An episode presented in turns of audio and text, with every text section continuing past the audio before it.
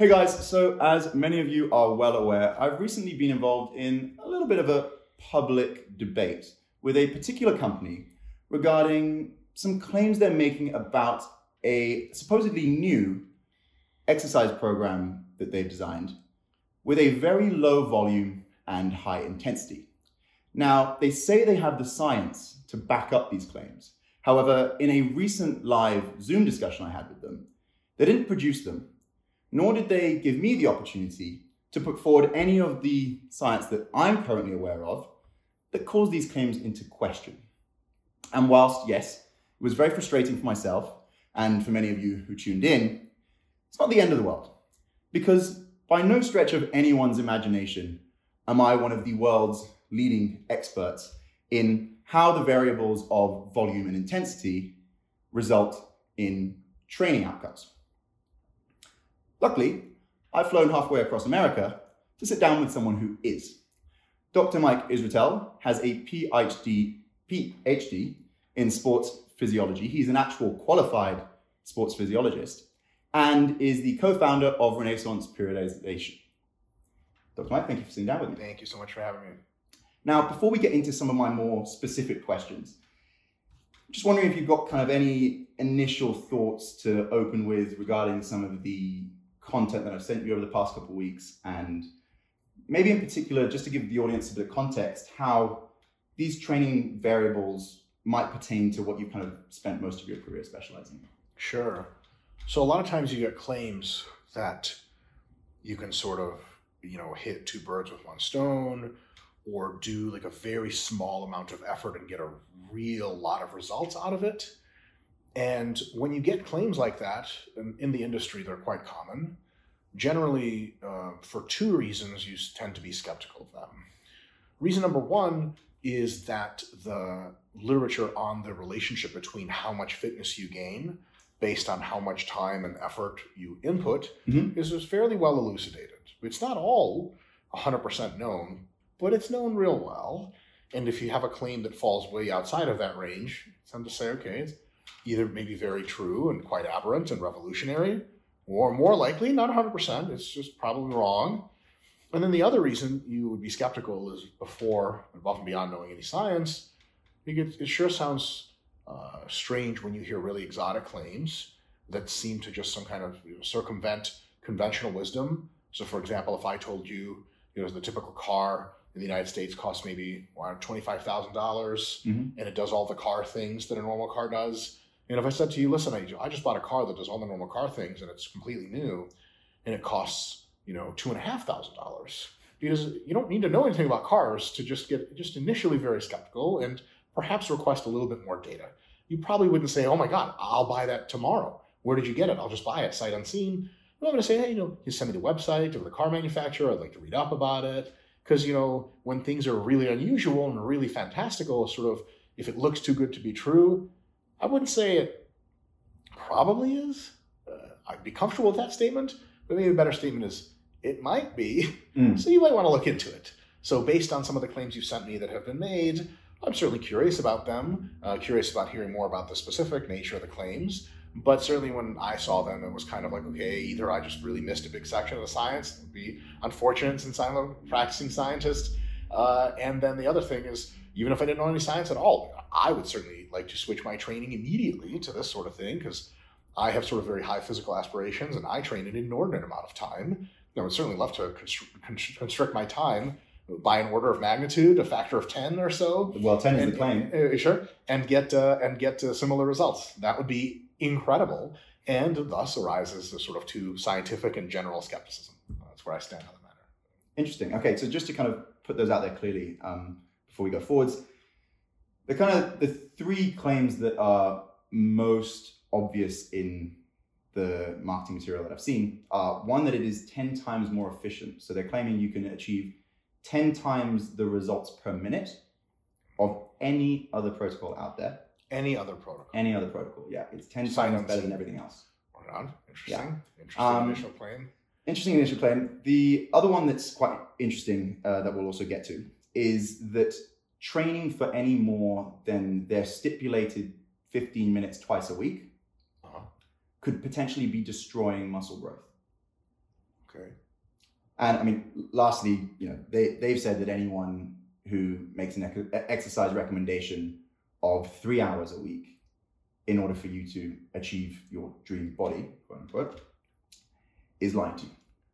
Okay. Hmm. I'm very comfortable taking those claims one by one. Okay. What I think might, might work quite well is if we kind of go through the, the sort of, not this claim specifically, but more the sort of general science, and then maybe kind of come back to how they then deal directly with the That claims. sounds great. So if we start off with their their claims that you don't need to that they they're going to achieve ten times the results per minute, right? And that anything more is almost being branded as unnecessary.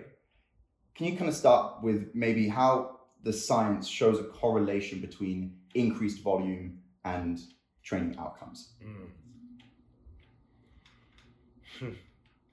There's a lot there. Okay. And by that, I mean the grandiose nature of the mistaken claims is impressive. And there's kind of like a lot of places to attack.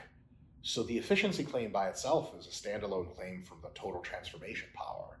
So Mhm. they're saying this result, this can get you great results.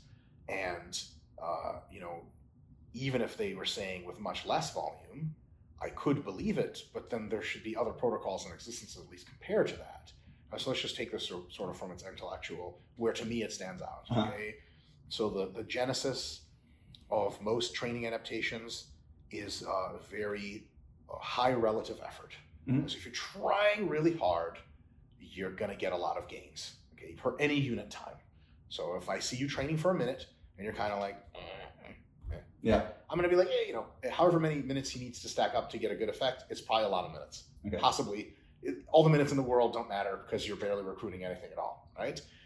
Now, if I see you just curling like, like super close to failure, beyond failure, eccentric failure, Okay. and that's a minute of a set I see. I think two things. One is, you know, as soon as he, as long as he doesn't do too much, he's probably going to get pretty good results, as good as he can get from that. And two, there's actually an interesting efficiency question of the stimulus to fatigue ratio. Uh, Sure, that's a big stimulus, but it seems to also generate a lot of fatigue. Can you repeat such a maximal effort for 15 whole minutes? Most people can't. Some people can get close. The thing is, is that the getting close part, people already do. Here's an example the sport of CrossFit. And Yep. not just the sport of CrossFit, but the practice of training CrossFit at a regular gym anywhere in the world. Within a 15 minute span, 15 is the claim, 10, 15, how many minutes? 15 minutes twice a week. Twice a week. 15 minutes.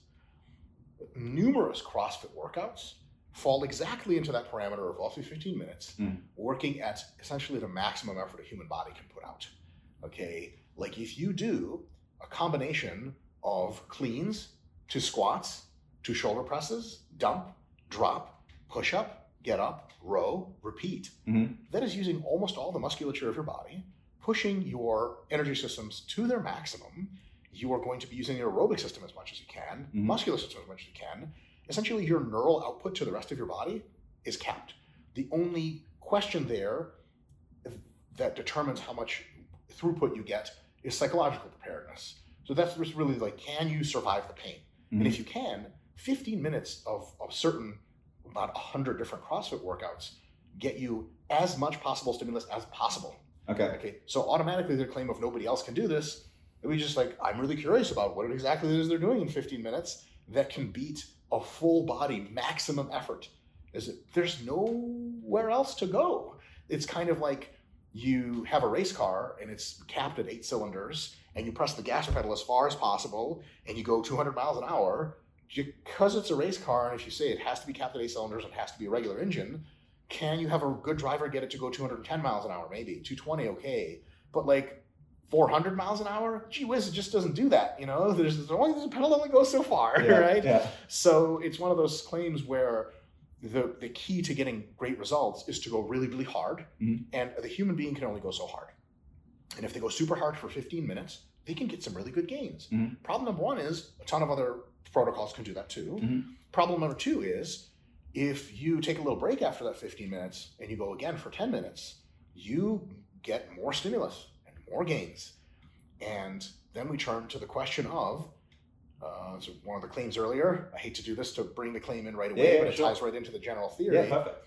The claim is that anyone who tells you you need to train more than, let's say, 15 minutes twice a week to get the body of your dreams is lying to you. Well, that's an interesting claim. I have all the time in the world for that claim. It's, Mhm. it's- you know, I'm not I'm not against it. Uh, face sort of facing forward, but you know, out of intellectual curiosity, we ask the question of well, is it the people that have the bodies of our dreams because they exist. Like Yes. Jared Feather's a real person. Yeah. Ninety percent want to look like him, etc. How much do they typically train? And we don't have to say all of them. We don't have to say everyone. We could just say what's the average and maybe what's the standard deviation of how much time in the gym they're spending. Yeah. And the number of people that train twice a week for 15 minutes at a time and do actually have dream bodies, which is to say bodies that grace the bodybuilding stages, that get awarded the medals, that are in the photo shoots, Mhm. that are the best bodies, the, the percentage of them that uh, are doing that little training is in the less than 1% category, possibly less than a 10 thousandth of a percent. I'm actually aware of no one that trains that small amount of time. And the people that do are probably in a profound state of nutritional alignment and also have really good genetics and probably also have a lot of physical activity daily throughout their day. So they burn lots of calories just walking around moving. Mhm. So that keeps a really guy, good calorie burning. They have really good muscularity genetics and the 15 minutes a, twice a week of hard working out keeps their muscle at some size that if they added to that, they would get wildly more muscular. But body of dreams means that they just kind of look good in a suit and look good in, in uh, on the beach yeah. and they're not trying to be 100 kilos shredded. Maybe they're 75 kilos shredded. They have the genetics to be 100 kilos shredded, but because they only train 15 minutes twice a week, they're at 75, and people say, see, dream, dream body. But if that person wants to win the Mr. Olympia and they hire a coach, any number of the world's top 50 coaches, and they say, hey, I really want to win this contest. I don't, I don't just want a dream body. I want to be the best of the dreamers. Yeah. That coach in every single instance will be like, well, how much do you train right now? And they say, what, 15 minutes twice a week? And they literally just be like, what? Yeah. and you got this far? Well, watch this. Yeah. We're going to go to 30 minutes twice a week, and you're going to see crazy gains, and so on and so on and so on. I can talk in theory where that layering of extra volume stops giving you more stimulus. But I tell you what, preview, it's real far away from 15 minutes twice a week. Okay. Yeah, I mean, and in, in fairness to, whilst their marketing material isn't super specific on who they're making these claims What a dream! about, What a dream body! or what a dream body really is and whose dream body it is, Sure. when we've had discussions, they have said, you know, this isn't meant for the world's top bodybuilders. This is meant for People with actual dream bodies. I'm just kidding. I'm- Yeah, yeah, okay. No, this is this is targeted at people who are currently sort of unfit, inactive, sedentary, deconditioned, or less conditioned. Yeah. So that's that's what their target is, and you know, let let's assume that dream body just means looks decent in a suit and isn't afraid of taking their top off at the beach. Right. That kind of thing. I imagined a suit top coming off at the beach. Like, why did you come to the beach in a suit? I don't know. yeah. it's uh, it's probably part of their superhero perso- 100%. persona I that comes with having a dream body. Uh, Yeah, exactly. Um, so yeah, I mean, and I think one thing you touched on there at the end is also quite important to kind of look at is is where that that drop off occurs because ten times more efficient per minute is either claiming that in 30 minutes a week they'd get the same results as 300 minutes a week, so five hours of training. Yes. That's That's that's what that is kind of claiming. Or it's going to if you you know if you did this protocol and the protocol is six sets, so two push, two pull, two lower body, Mhm. to failure of course. um, in in both of those weekly sessions. Yeah, that sounds like a fine program. And what I would say is if they restructure their claims to be a little bit less bombastic, they would actually be quite valid. Mhm. I'd be very comfortable on a scientific basis, on a sort of honesty basis, with advertising that said, you know, in 15 minutes, uh, twice a week, uh, assuming you control your nutrition and physical activity, you can actually have really, really good results if you're untrained and get a much better body. If someone said, hey, I know this program that only trains for 15 minutes twice a week and it's claiming that I can get in pretty decent shape. And that person talking to me was like my dad or someone that doesn't work out. I'd be Yeah. like, that's absolutely correct. Because he'd Okay. say, well, because, you know, there's the other end of the coin, right? There's people in the fitness industry, especially people who like pay attention to people who train folks for the movies. Mhm. Like, you know, how much did is someone like, uh, you know, the guy who played Thor, uh, how much does he train to get in shape to be Thor? Well, hours, hours a day.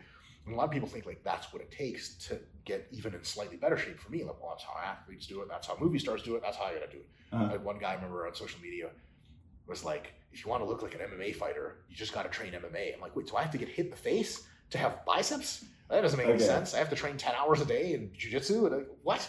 Yeah. So there's the other end of the coin where people way past that sort of efficiency turning point, Uh-huh. and they think that's how you get it. So this method that they're using is actually quite a good method that you can say, look, just twice a week for a few minutes at a time, if you control your nutrition and physical activity, you can get really, really good results if you're new to this, and you can actually end up potentially in pretty damn good shape. Fact, Mm. fact. But taking that standalone is apparently not good enough, and you have to just shit on everything else. Everyone else is stupid, and you get no added benefits going more. Mm. Both of those are quite clearly false. So, I- on the theoretical note of where does that curve start to bend, it starts to bend right away. One session per week, 15 minutes at a time, is vastly more efficient. As a, as a matter of fact, of how stimulus to time ratio it gives you for results, Yeah. it's vastly more efficient than, than two sessions. Okay, that's the first cutoff point. Okay. And then and then two is vastly more efficient than three, but by not by as much. Mhm. Three is a little bit better than four. Four is a little better than five, so on and so forth. Okay. But efficiency is not the only way we measure results. It's also just effect magnitude. Like so, for example, if you if you got a job that is very very easy to do, you could even play on your phone while doing it, and you got five dollars an hour for it, Mhm. you would say this is incredibly efficient use of my time, and someone would agree. Mhm. So okay, how long can I do this job? So it's only available for two hours a week, you're like, I'm rich. Yeah. Oh, wait, no, I'm not rich. I'm incredibly efficient, but the magnitude is really small. Yeah. If only everything else Yeah. paid me as well. Right? Yeah. so Elon Musk works like 12 hours a day, like the most brain painting work ever, Yeah. shit nobody else can figure out. This is a, that's not very efficient, but he makes a gazillion dollars because it's a lot of work and a lot of benefit. Mhm. So that seems to be the case with fitness as well, where it, it all depends on the sort of degree of seriousness from a client. So if Mhm. a client says, Hey, I'm doing this, and I'm really, really serious about my goals, I'm going to have a different assessment of what this is and how good it is for them versus if they say, Look, I'm just taking like one good swing in fitness and I don't want to take it too seriously. So if someone's like, Hey, like I want to get fit, but I'm super busy, I have tons of kids, tons of animals and pets in my home and whatever, and I just want to do a very minimalistic program to get some kind of decent results. And yes, I am willing to modify my eating. Then they show me this thing of two sessions a week, 15 minutes each, everything to failure very close, and it's really hard. I'd say that that's a really good start.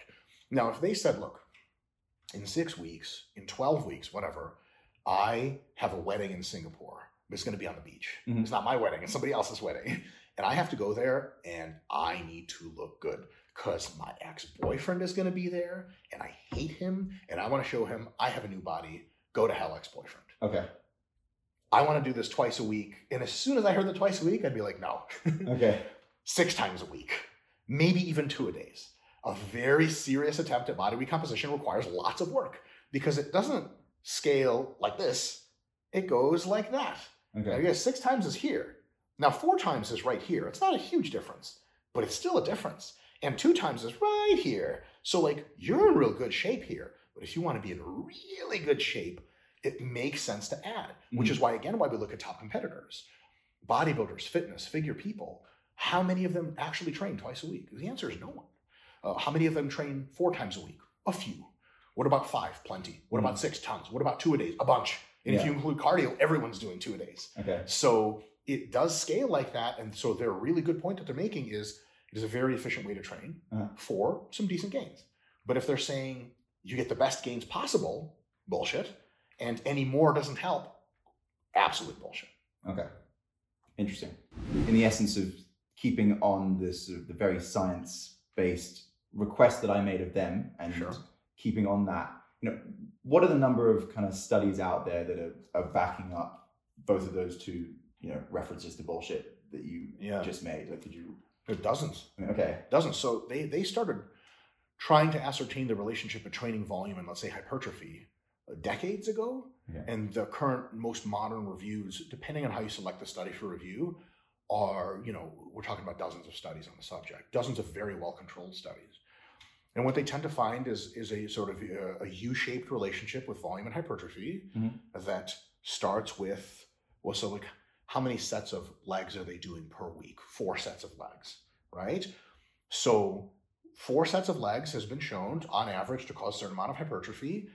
And then eight sets is shown to cause like one and a half times more hypertrophy. Okay. And then 16 sets is shown to have another one and a half times of the eight sets. Now, you would expect it to be a little better because you're doubling the shit. Mm-hmm. It's not as impressive. But now we're talking about like close to two times more effect, physically two times more muscle Yeah. from training with 16 sets a week than four sets a week. you know, two times more muscle. My God, Yeah. that's something to write home about. Yes, please. It's like, you know, if their claim was okay, four sets, you get 90% of the muscle that you do at any number of more greater sets, Uh-huh. you know, I'd be very curious. That would be very cool. But that's just not the case. Now, you go to 32 sets, and it's not clear if it's better than 16 currently in the literature. And it's probably very situationally dependent. And also, mean, how long do you do that? You do Mhm. 32 sets of legs, you do that for a month, you may have the biggest legs of your life. You do that for two, you may completely overtrain and your knees will break, and that's it. So it may not be sustainable. And then anything north of the 30s is very special circumstances, very unlikely. So you end up having this curve that looks sort of like, you know, we start at zero sets, you get no growth, and it peaks roughly between probably 15 and 25 sets per week on average per muscle group for this population. Okay. And then it starts to go back like this. In the 30s and 40s, it goes down again.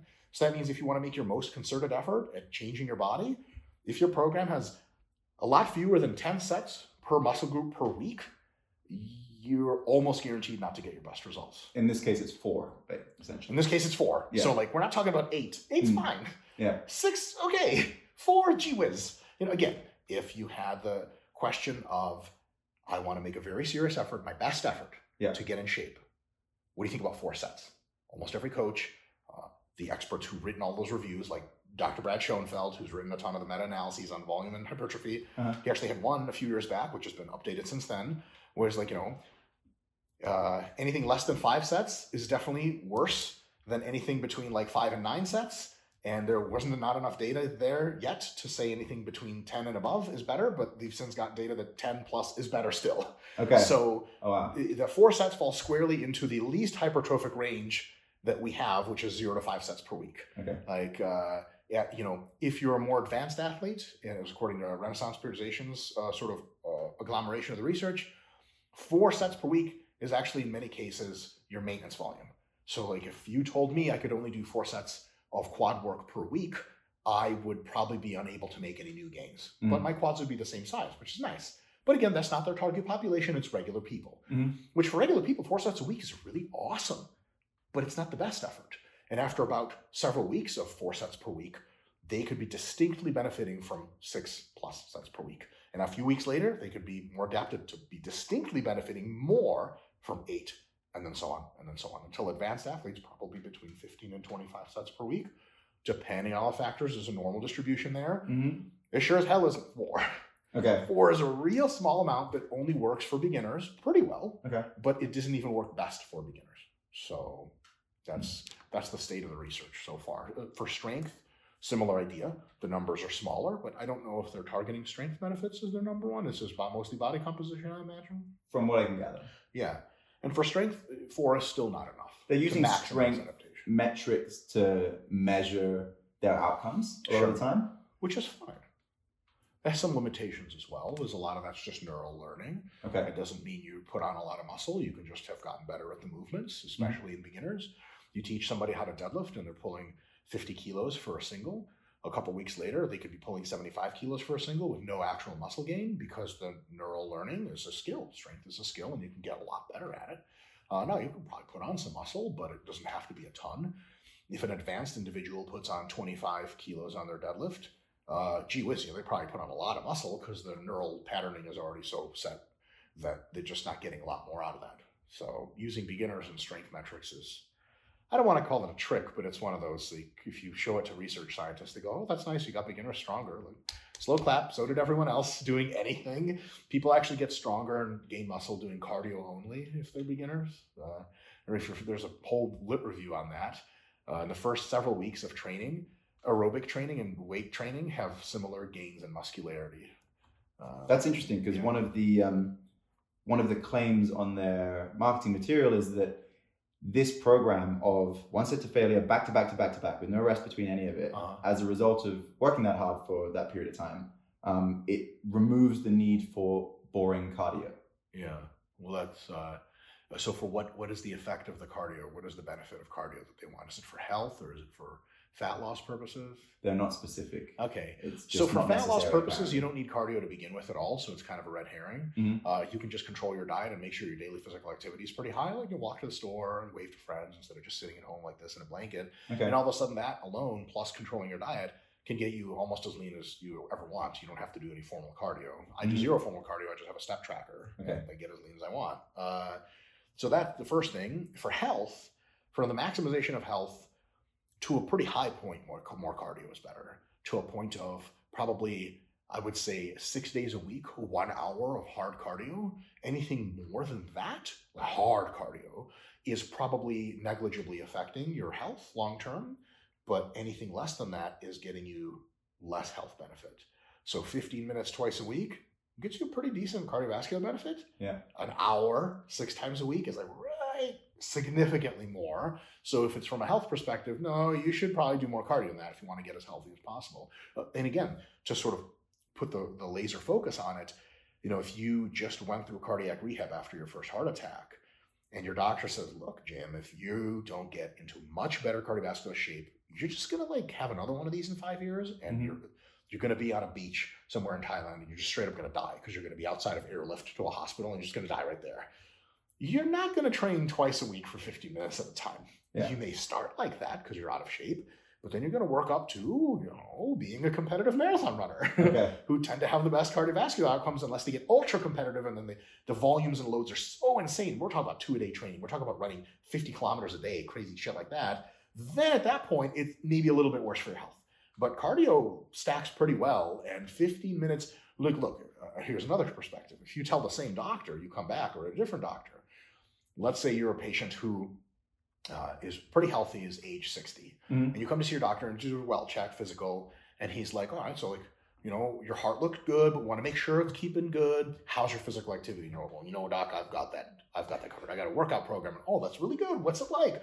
Well, you know, see, I uh, train for twice a week, 15 minutes. He's going to be like, ah, that's really good. Yeah. Ideally, we want more. And there's a whole ACSM sports medicine thing comes out, and they're like, here's how much more.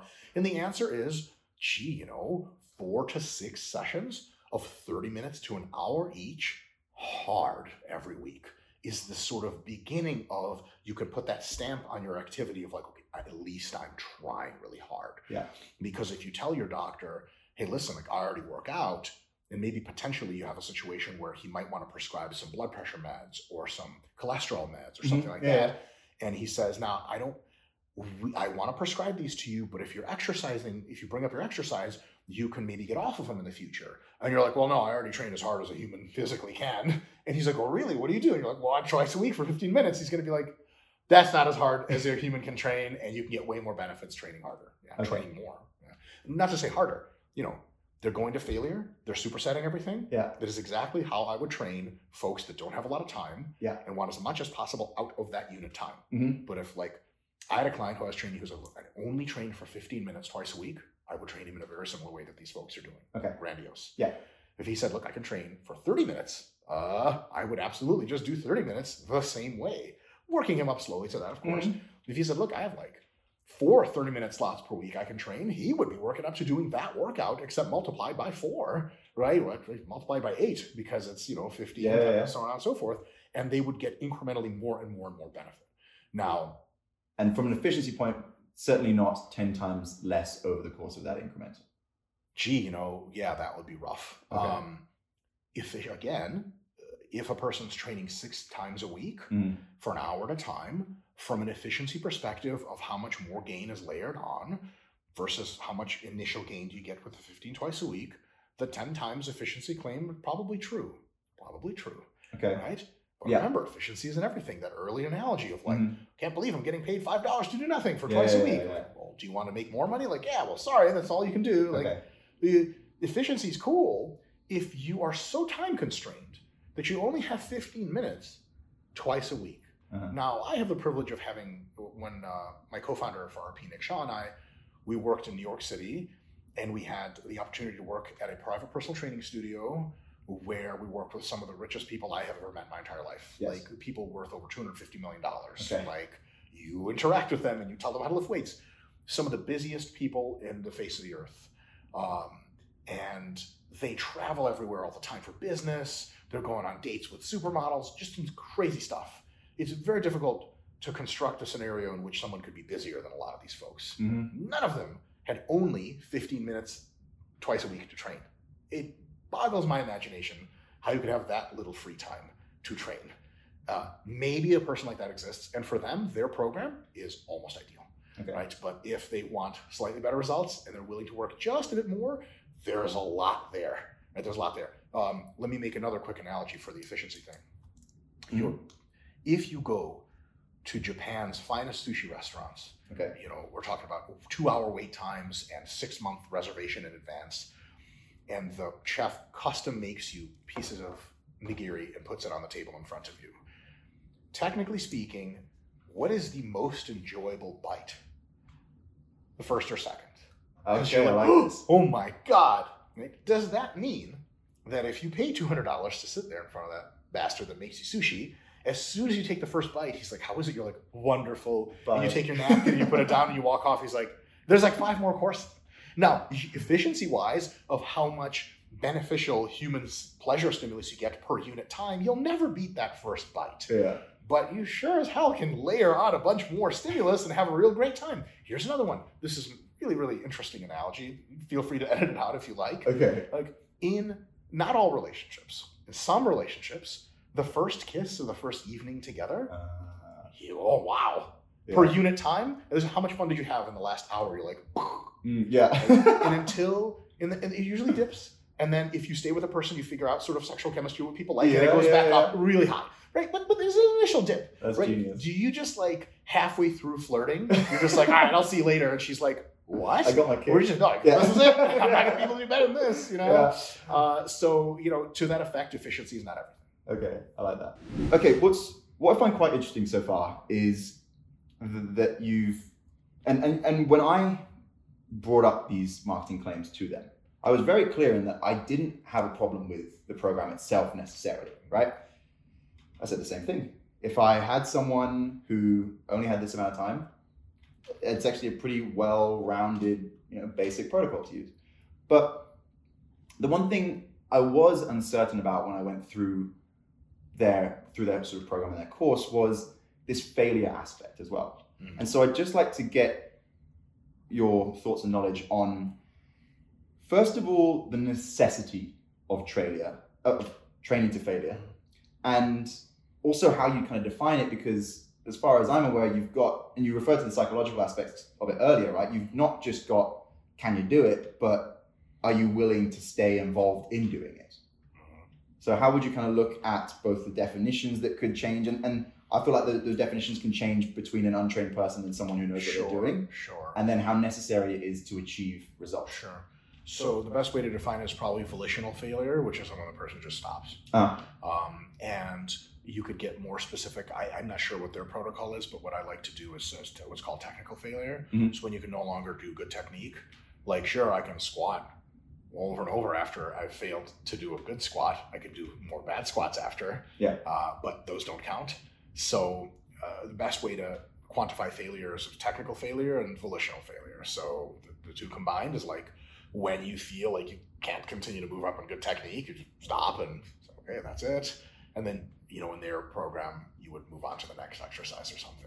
That's fine. Of course, there's a lot of variance. What someone considers failure on the first day, they might laugh at 10 days later because they're like, oh, I was wuss Yeah. and I can keep pushing more. Sometimes people stop volitionally because they sort of feel a little bit afraid that they're going to hurt themselves. Mm-hmm. More often, they stop because they start getting pain of lactate accumulation and they're not interested in that anymore. Mhm. And so, oh, that's failure. Like, no, no, no, you could have kept moving, it would have been painful. Uh, and then there's the question of okay, if you're going to train, how important is training to failure to improve that stimulus? And the answer is if you get pretty remotely close to failure, it's almost as good as going to failure. Okay. Yeah, so like three repetitions away from failure is probably for beginners about as good as failure training. Um, however, it's really difficult to teach beginners what three reps from failure really is unless you're physically there working with them. And I think their program is available for folks that aren't working with a trainer by themselves. Correct. And so if you just tell them go as hard as you possibly can, you pretty close to ensure that they're training hard enough. And if they're actually re- leaving a few reps in the tank, then that's okay because you got them close enough anyway. For advanced individuals, failure training consistently is a bad idea because it, the stimulus it causes is a little bit better than training like one or two reps shy of failure, but the fatigue it causes is massive. But that is only in context in which fatigue that can accumulate if you're training twice a week for 15 minutes at a time, Mhm. this total magnitude of the stimulus is so small that no matter how much fatigue the stimulus costs, the fatigue never gets very high. Okay. Because you can say, I train very hard, and someone's like, well, how hard do you training? So I go to failure every set. Wow, that's really impressive. And then they could get clever and say, well, how often do you do that? And I say, well, 15 minutes twice a week. That's not that hard. Okay. You know, uh, that's, you know, eh, that's a fine way to train. If you told people, hey, look, like, just stop when you get really pretty tired and not go to failure, you would still see almost the same results from the program. Unless you were talking to very, very, very meek people that are really, really scared and they say, oh, okay, they may have 10 reps left. And as soon as it starts hurting, I'm done. Right. So you want those folks to keep grinding. So the failure prescription is probably a pretty decent one. The only concern is if you have beginners that train to failure, a lot of times their technique breaks down. Uh, and if they're especially unmonitored, that could be a bit of a problem. So a lot of times, the best way to train beginners is not to have them go to failure. It's to have them practice their technique hmm with challenging loads. And as soon as their technique starts to look iffy, you say, oh, let's stop, let's rest. And then you start again. That's if you want to build long term beneficial movement patterns on which people can layer and stack ex- exceptional fitness later. Mhm. Um, if you're trying to get in real decent shape in the course of two months, just going all out to failure is fine as long as you're at least somewhat cognizant of proper biomechanics, which I'm sure many people are not. But in terms of the suitability with that as well, you know, the in in day one of the program, you spend I think three sets of a squat, a push, and a pull, sort of learning the movement, and then you take each one of them to failure. Uh-huh. And day two, it's written in there that day two is dedicated to muscle soreness. And day three, you then do something called their AMRAP test, where I think you see how many reps you could possibly do of Mhm. each of these movements. And something that was a concern to me, uh, particularly if you're just talking even the sort of the ec- efficacy of a program, right? How likely untrained individuals who have been sold on a program that says maximum results from minimal effort Mhm. Are likely to be sticking with that program on an ongoing basis. Um, and whether it's, you know, as you've said, it's not necessary to maybe take yourself and rely on even being able to judge where that biomechanic failure point is. Would would you, based on kind of what you've seen from the science, necessarily be programming that in for someone who is currently deconditioned to be taking themselves to their failure point? It wouldn't be my first thing that I would do. Mhm. I would start slow. Yeah. I think that's a good idea. When people are currently not in shape, you don't take them to failure for a long time. Uh, the good news is you probably can, and they're probably too weak to hurt themselves. Okay. Uh, as you know, like full avulsions of the pectoralis major just don't occur in about two people, car accident victims and elite powerlifters. Okay. You know, I, I, I know, pull your pec off the bone, benching the bar. Yeah. It doesn't matter how close to failure it is. Okay. Uh, that being said, you know, and there are little injuries that can occur, um, and especially if you go to failure real soon, you actually start to learn the motor patterns wrong. Uh. Uh, you learn them in a state of fatigue, and that's a poor state to learn in because your technique is already going to be off. Okay. For example, in coming up out of a squat, you can get into the pattern where you start to round and then come up. Because at the bottom of the squat, you're really tired. Because you you're just get to used to doing it when you're tired, right? You're used to doing it time, you're learning to do it wrong because you're doing it wrong all the time. And on the back of another set before it, which was to failure in a different movement, so you're already you don't fine. even know what's going on. Yeah. Right. And and that's just not the best way to go about things. Is it a way that can be effective for a lot of people? Definitely. Mhm. Does it have the the ring of all these incredible claims of you know, getting best possible results? Well, that's probably not true, and it's certainly not true for best possible long term results. Mhm. But uh, yeah, I would, I would give it a grade of okay. It's an okay program.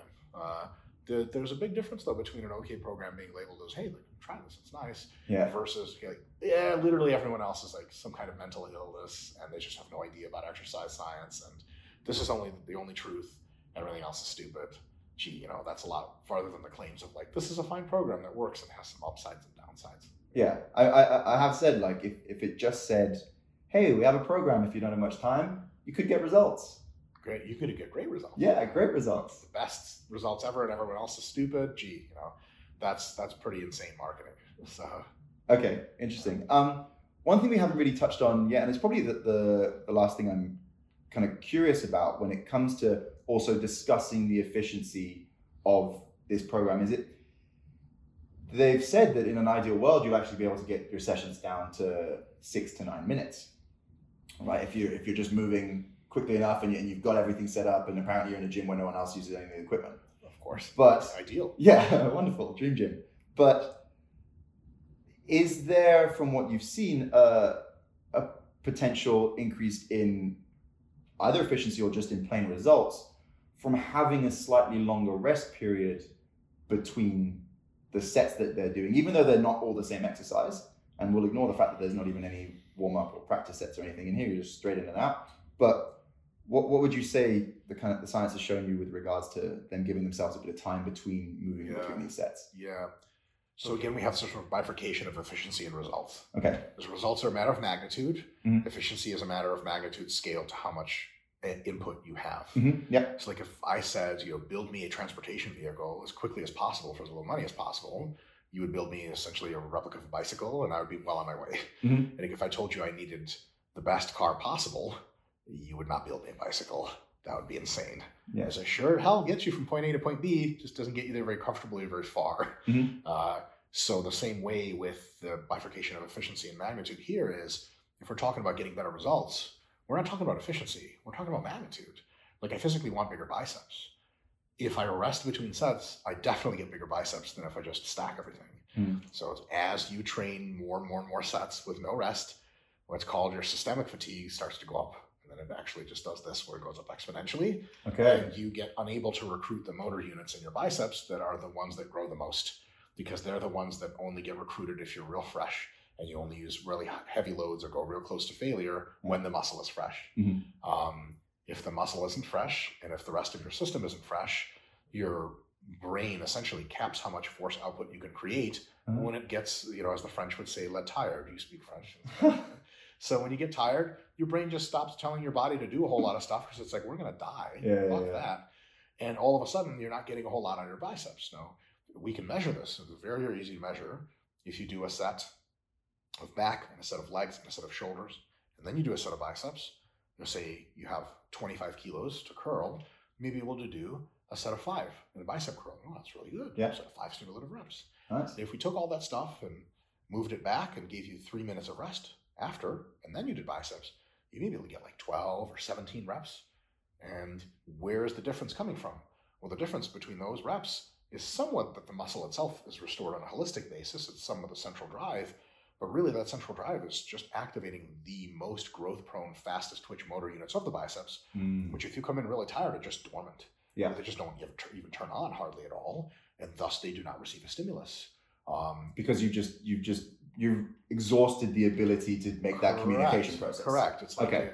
you want to see Albert Einstein at his smartest. When do you want to get him? After a night of drinking and one hour of sleep, you get him out of bed, you go equations, write him down. I don't know yeah. what he's going to write down. There's certainly something impressive to us. Yeah. Maybe not other theoretical physicists. If you want Albert Einstein to really show off, you give him a comfortable room, all his textbooks, you give him an hour to prepare, and geez, he's going to put a really good effort. Mhm. Same thing with training.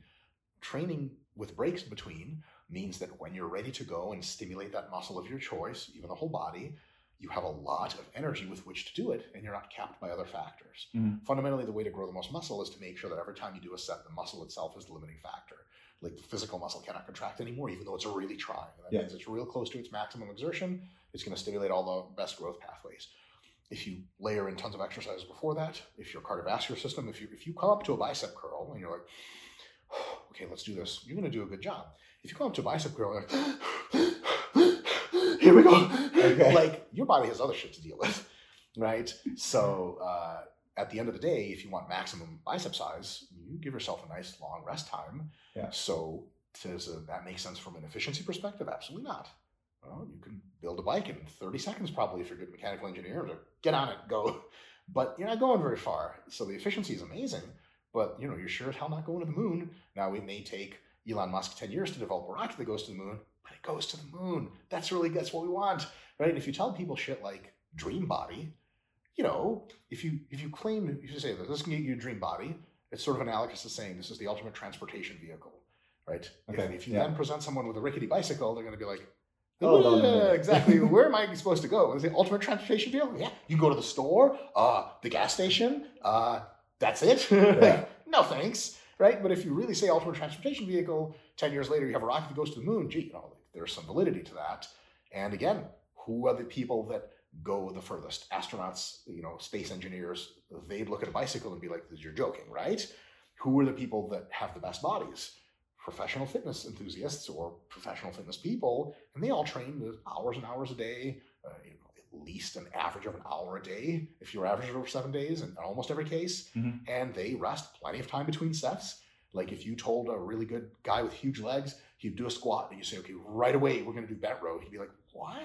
And he'd be like, hold on a second. Like, I can't do my back justice if I'm tired. Yes. So that's that's the real conundrum there. So there's kind of it seems I don't want to paint anyone in a corner, but it seems that there's a sort of sprinkling of like efficiency and effectiveness and best body, and it's all kind of part of the same sort of panoply of like, yeah, these are all good things. We can give you all of them. They're often at odds with each other. So Okay, yeah, what's yeah, most yeah. efficient may not be most effective, and what's most effective may require a relatively low efficiency to accomplish. And you know, judging by what you've just said, I would assume that with the improvement that comes with increasing that rest time, it's almost similar to what we were looking at earlier in terms of things diminishing a little bit. So, you know, no rest is going to hamper your next set to a certain Real degree. bad. Yeah, and no one's saying. Um, uh, well, in in one of uh, in the call actually, one of their experts said that if you went to the average gym and timed people training, they would spend six only six to ten minutes under tension, which Yes. was an interesting generalization Yeah. um, to say that that's what everyone does. Sure. I mean, Maybe, maybe let's say that's accurate. yeah, and, and, and maybe let's say that is the case. And we're, we're, it doesn't sound like you're saying that in order for people to make improvement, they have to sit around on their phone for five minutes scrolling through social media between sets just to make sure that they are as prepared for the next set as when they walked in the gym half an hour ago or something. But on a, on a slightly incremental basis, bit by bit by bit, up to a certain point, which will probably be individualized based on, I guess, their I can, actually, I cardiovascular can health. actually tell you exactly what that point is. Oh, it's awesome. a mysterious point. Cool. It's when the target muscle is now rested. Mhm. So, for example, if your biceps still have lactic acid buildup in them and it's still hurt, don't go again because most of the fibers simply won't activate. Acid directly impinges on contractile function. So, if your biceps still like ah, ah and someone's like do it again, don't do it. This is no no benefit to that. The second thing is, is another muscle preventing you from doing it. So, for example, if you're doing cable curls and your lower back is on fire, we it's clearly not the target, is the lower back. Mhm. So if someone's like, "You ready?" You're like, "Yeah, my biceps are fine, but my back is still gonna limit me on this next set. I'll do 10 reps and stop because of my back. I could have done 15 if it was just my biceps. Still rest. And then the next layer is cardiovascular, right? Are you still breathing heavy or are you breathing relatively normally? If you're not breathing relatively normally, your cardiovascular system won't impinge on your next set. Like talk Mm. about like sets of 15 in the squat. Yeah. There's two ways to fail. One, your quads give out, and two, you just can't breathe anymore. So you want to wait until you have your breath back to do another set of squats. And then lastly, it's just general sort of neural preparedness, nervous system preparedness, Mhm. and you can judge that uh, pretty well as a human being just out in the world without a lab as to when do when you feel strong again. You know, like because you, you'll curl the bar and you put it down, you look at it again ten seconds later, it's just like it's intimidating. It looks heavy. Someone's like, "You you ready to go again?" You're like, mm, "That thing is gonna crush me, man. Ah, It's heavy." But after like you know, depending on the time, if all those factors line up, the Yeah. last one, let's say being the neural factor, at some point you look at it, you're like, "This shit is gonna happen. I feel strong." Okay. So if you don't feel strong before a set, gee, you know, you're probably not going to do all that well.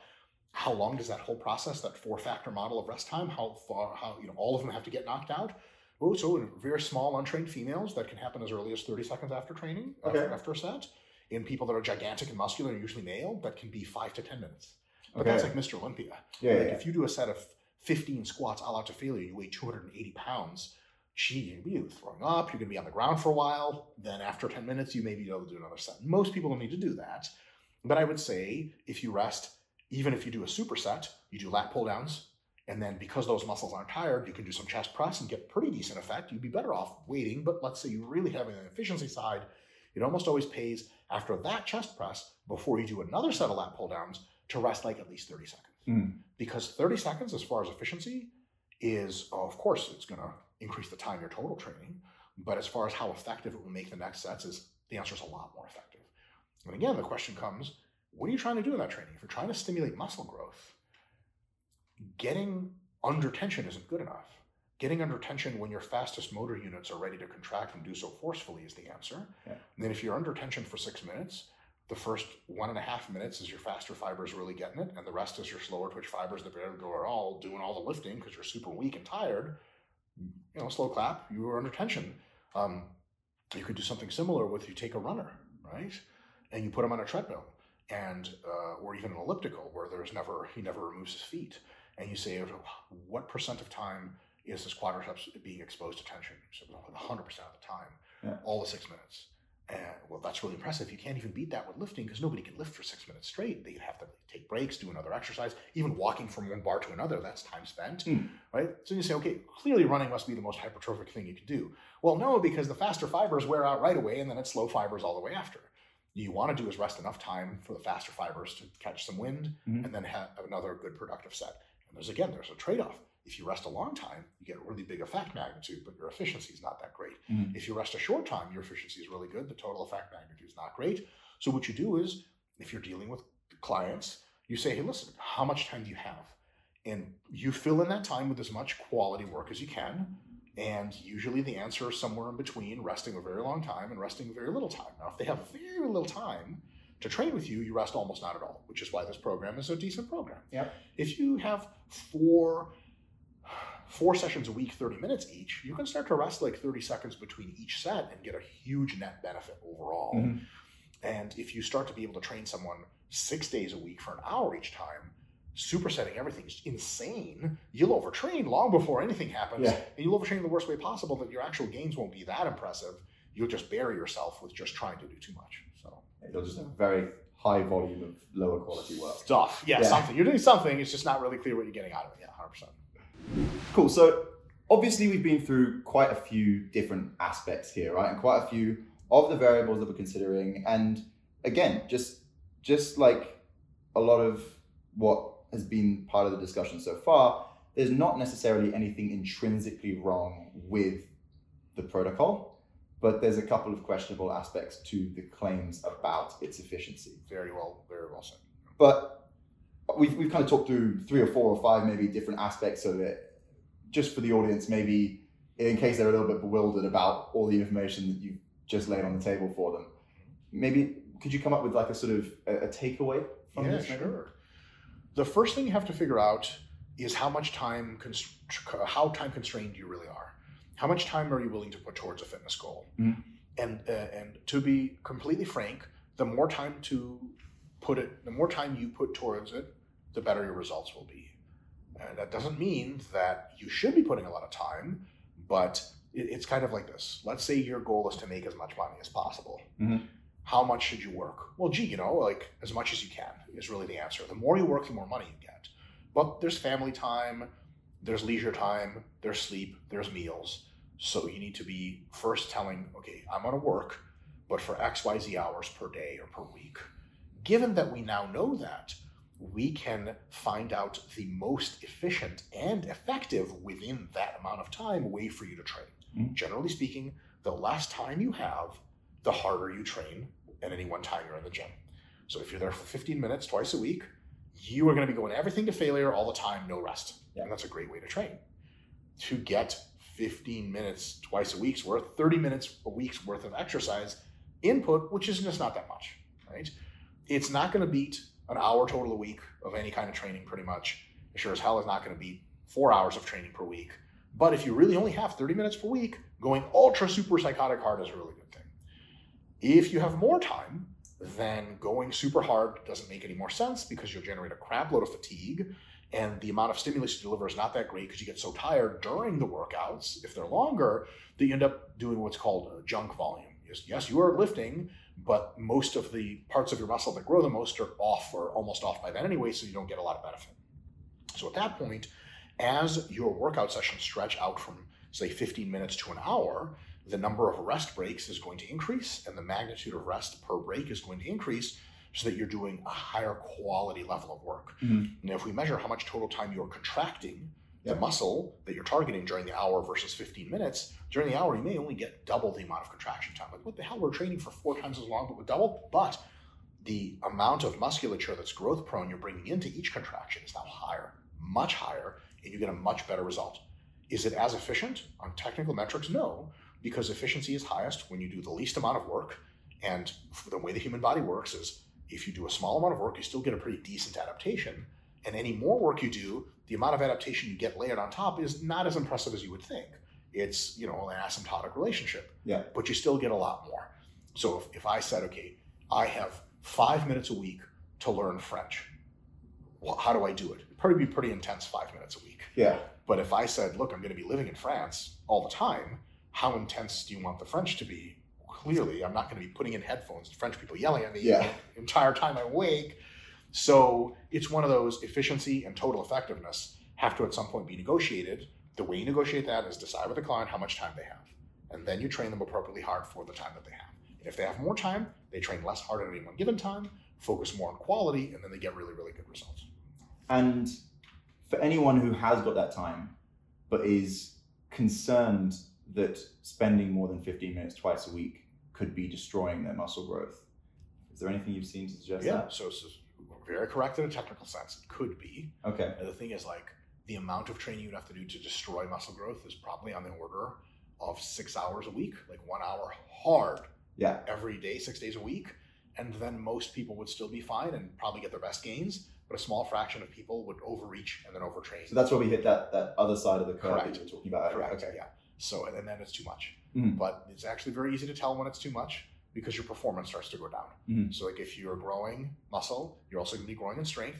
And if your strength keeps going up over time, then you're not doing too much. Uh, if your strength starts to flatline and then fall, then it's time for you to take a break, relax, and do a little a little bit less, and then slowly do a little bit more. And it's kind of like the cyclic approach to fitness results. So- And but nothing you've seen so far implies that that takes place after 30 minutes a week. oh, good God no. Okay. Yeah. So so that's why I said you know could Yeah. the could is, is real nasty. You know, so like Could aliens come down right now and shoot both of us with a phaser gun? Yes. yes. Mm. Is that likely? Wildly unlikely. So uh, to put it in a more accurate way, is it likely? Because could could is really kind of, gee, in, in most cases, could is kind of pointless outside of imagining, like the children do. Yeah. Like you know, when your parents say like you could be anything you want when you grow up, like they don't probably mean world's strongest man unless you're like six feet tall when you're 13 already or something Mm. they more or less metaphorically using that. So the real thing is, you know, what's likely to happen, and is it a realistic possibility? Yeah. Like if you're renting a car and you're like, is there a chance I'm going to hit an elephant with this thing? Like if it's in, in the United States, they're going to be like, that could happen. An elephant could run out of the zoo, and you could hit him. It's wildly unlikely. Doesn't mean don't get your car. Realistically, don't Yeah. don't prepare for it. don't waste your time preparing for it. So if you're saying, "Ooh, I've been training for twice a week, 50 minutes at a time. I'm really kind of scared to do more because I could get overtrained," uh, not a realistic concern. It's not a realistic concern all the way up until you're doing six days of, of training, an hour each, and you're going crazy hard. Then it becomes a realistic but tiny concern. So then maybe of the 95 people we'd had trained like that, maybe 5% would run into this problem of overreaching and overtraining. So if someone's like, hey, six days a week, I'm training, is there a chance I can overdo it? I'd be like, yeah, it's a small chance, so here's the stuff to look for. But if someone's like, I'm training twice a week, 15 minutes each time, is there a chance I'm overtraining? There's just one specific instance in which it can happen, uh, acute overtraining. So like rhabdomyolysis, where Mhm. muscles break down and go into your bloodstream and block your kidneys. That can happen to anyone. That that's actually a good argument sort of against this program because that's why you want a few weeks of uh, incrementally to start for very easy and go eventually very hard. Not coming Having- out of the blocks with Out of the blocks going to Failure. failure is Yeah. actually probably the best way to engineer that really disastrous Ah, outcome. wonderful. Yeah. So so outside of that, it's not a realistic concern in the least. Like if someone told me like, hey, listen, I've been training for a little while, um, I, I feel really good. I'm doing 15 minutes twice a week. I want to add a third session of 15 minutes, but I'm really afraid it's just going to be too much. As a sport physiologist, I would try not to giggle. And I'd say, oh, yeah, no, I think you're totally fine. And they'd be like, really, are you sure I'm really scared? I'd be like, oh, let me make more confident.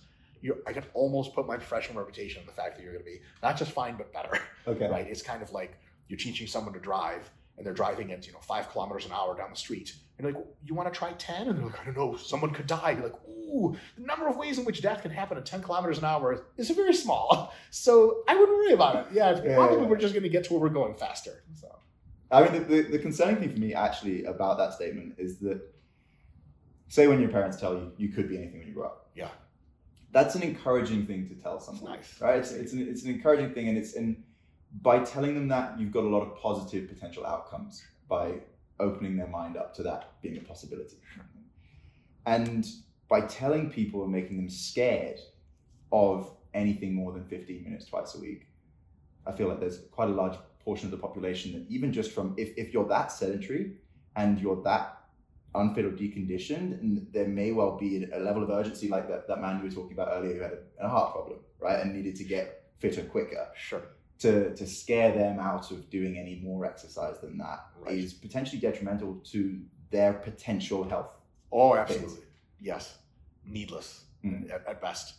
Uh, and inculcating them with ideas that they'll base further fitness ideas on, Mm. especially if they reach them early, in which their sort of heuristic for looking at other fitness ideas is warped and needs to be significantly unwarped. So it's like, oh, stuff you learned earlier was kind of wrong. We're going to teach you right. Uh, so uh, unfortunately, that tends to happen a lot, and I think it's the case here. Uh, so again, uh, they would be on very good footing if they said, "Hey, this is a really good way to train." And then for those for whom time is really short, it's probably the best way to train. And I'd say that, that's true. Okay. Uh, but you know, if you do any more, you're an idiot. Or if you do any more, you can overtrain and, and lose muscle. You know, I, I'm curious to see where these people are. They're training a lot, losing muscle. You know, all the professional bodybuilders that I know and some of whom I train with and train, uh, you know, they train an order of magnitude more, and somehow they're not losing muscle. And, and before anyone says it, more than half of these folks are drug free. Okay. So even without drugs, yeah, you, you train a lot and, and, and you just keep getting gains. And, and, then before you start losing muscle, you get really tired. Yeah. For like weeks, you're like, oh, I can't do this anymore. You still don't lose muscle, but you're like, oh, I need to do less. And that's it. Yeah. Uh, it- it's kind of one of those things like, you know, if you're on a safe track uh, with a roll cage in your race car and it's just one strip and there's nothing to hit and you go up to 100 kilometers an hour and you're like, oh God, am I going to die? Like, no, the answer is the car's just going to shake and you're going to get scared and you're going to slow down. yeah, yeah. Right? The answer is not like you're going to go 101 and boom, your car explodes and body parts fly out. So yeah, you'll you'll know when you're training a lot. Uh, but again, not to pick on these fine folks, but Yeah. you know, if you enter the fray right into failure right away, even two sessions of 50 minutes a week, Mhm. especially that first one, yeah, some people will respond to it not so great, and they could actually get in a situation where they get rhabdo, and that's not great. Yeah. Unlikely, also yeah, yeah, yeah. but realistically unlikely. Not like Mickey Mouse comes down and is your friend. Unlikely. So Cool. Well, thank you very much. That was brilliantly enlightening, and a lot of the stuff that I wish I'd had an opportunity to even touch on, let alone say as extensively and eloquently as you just did. Uh, if I could have put you in my body for that call, it would have been an amusing one to watch. I don't know if through. I would fit into your body. Yeah. that would you know in a future uh, you know discussion I may be amenable to debating with them directly if that's possible. awesome. Well, thank you so much for your time. My pleasure. Thank you for coming to chat. Cheers.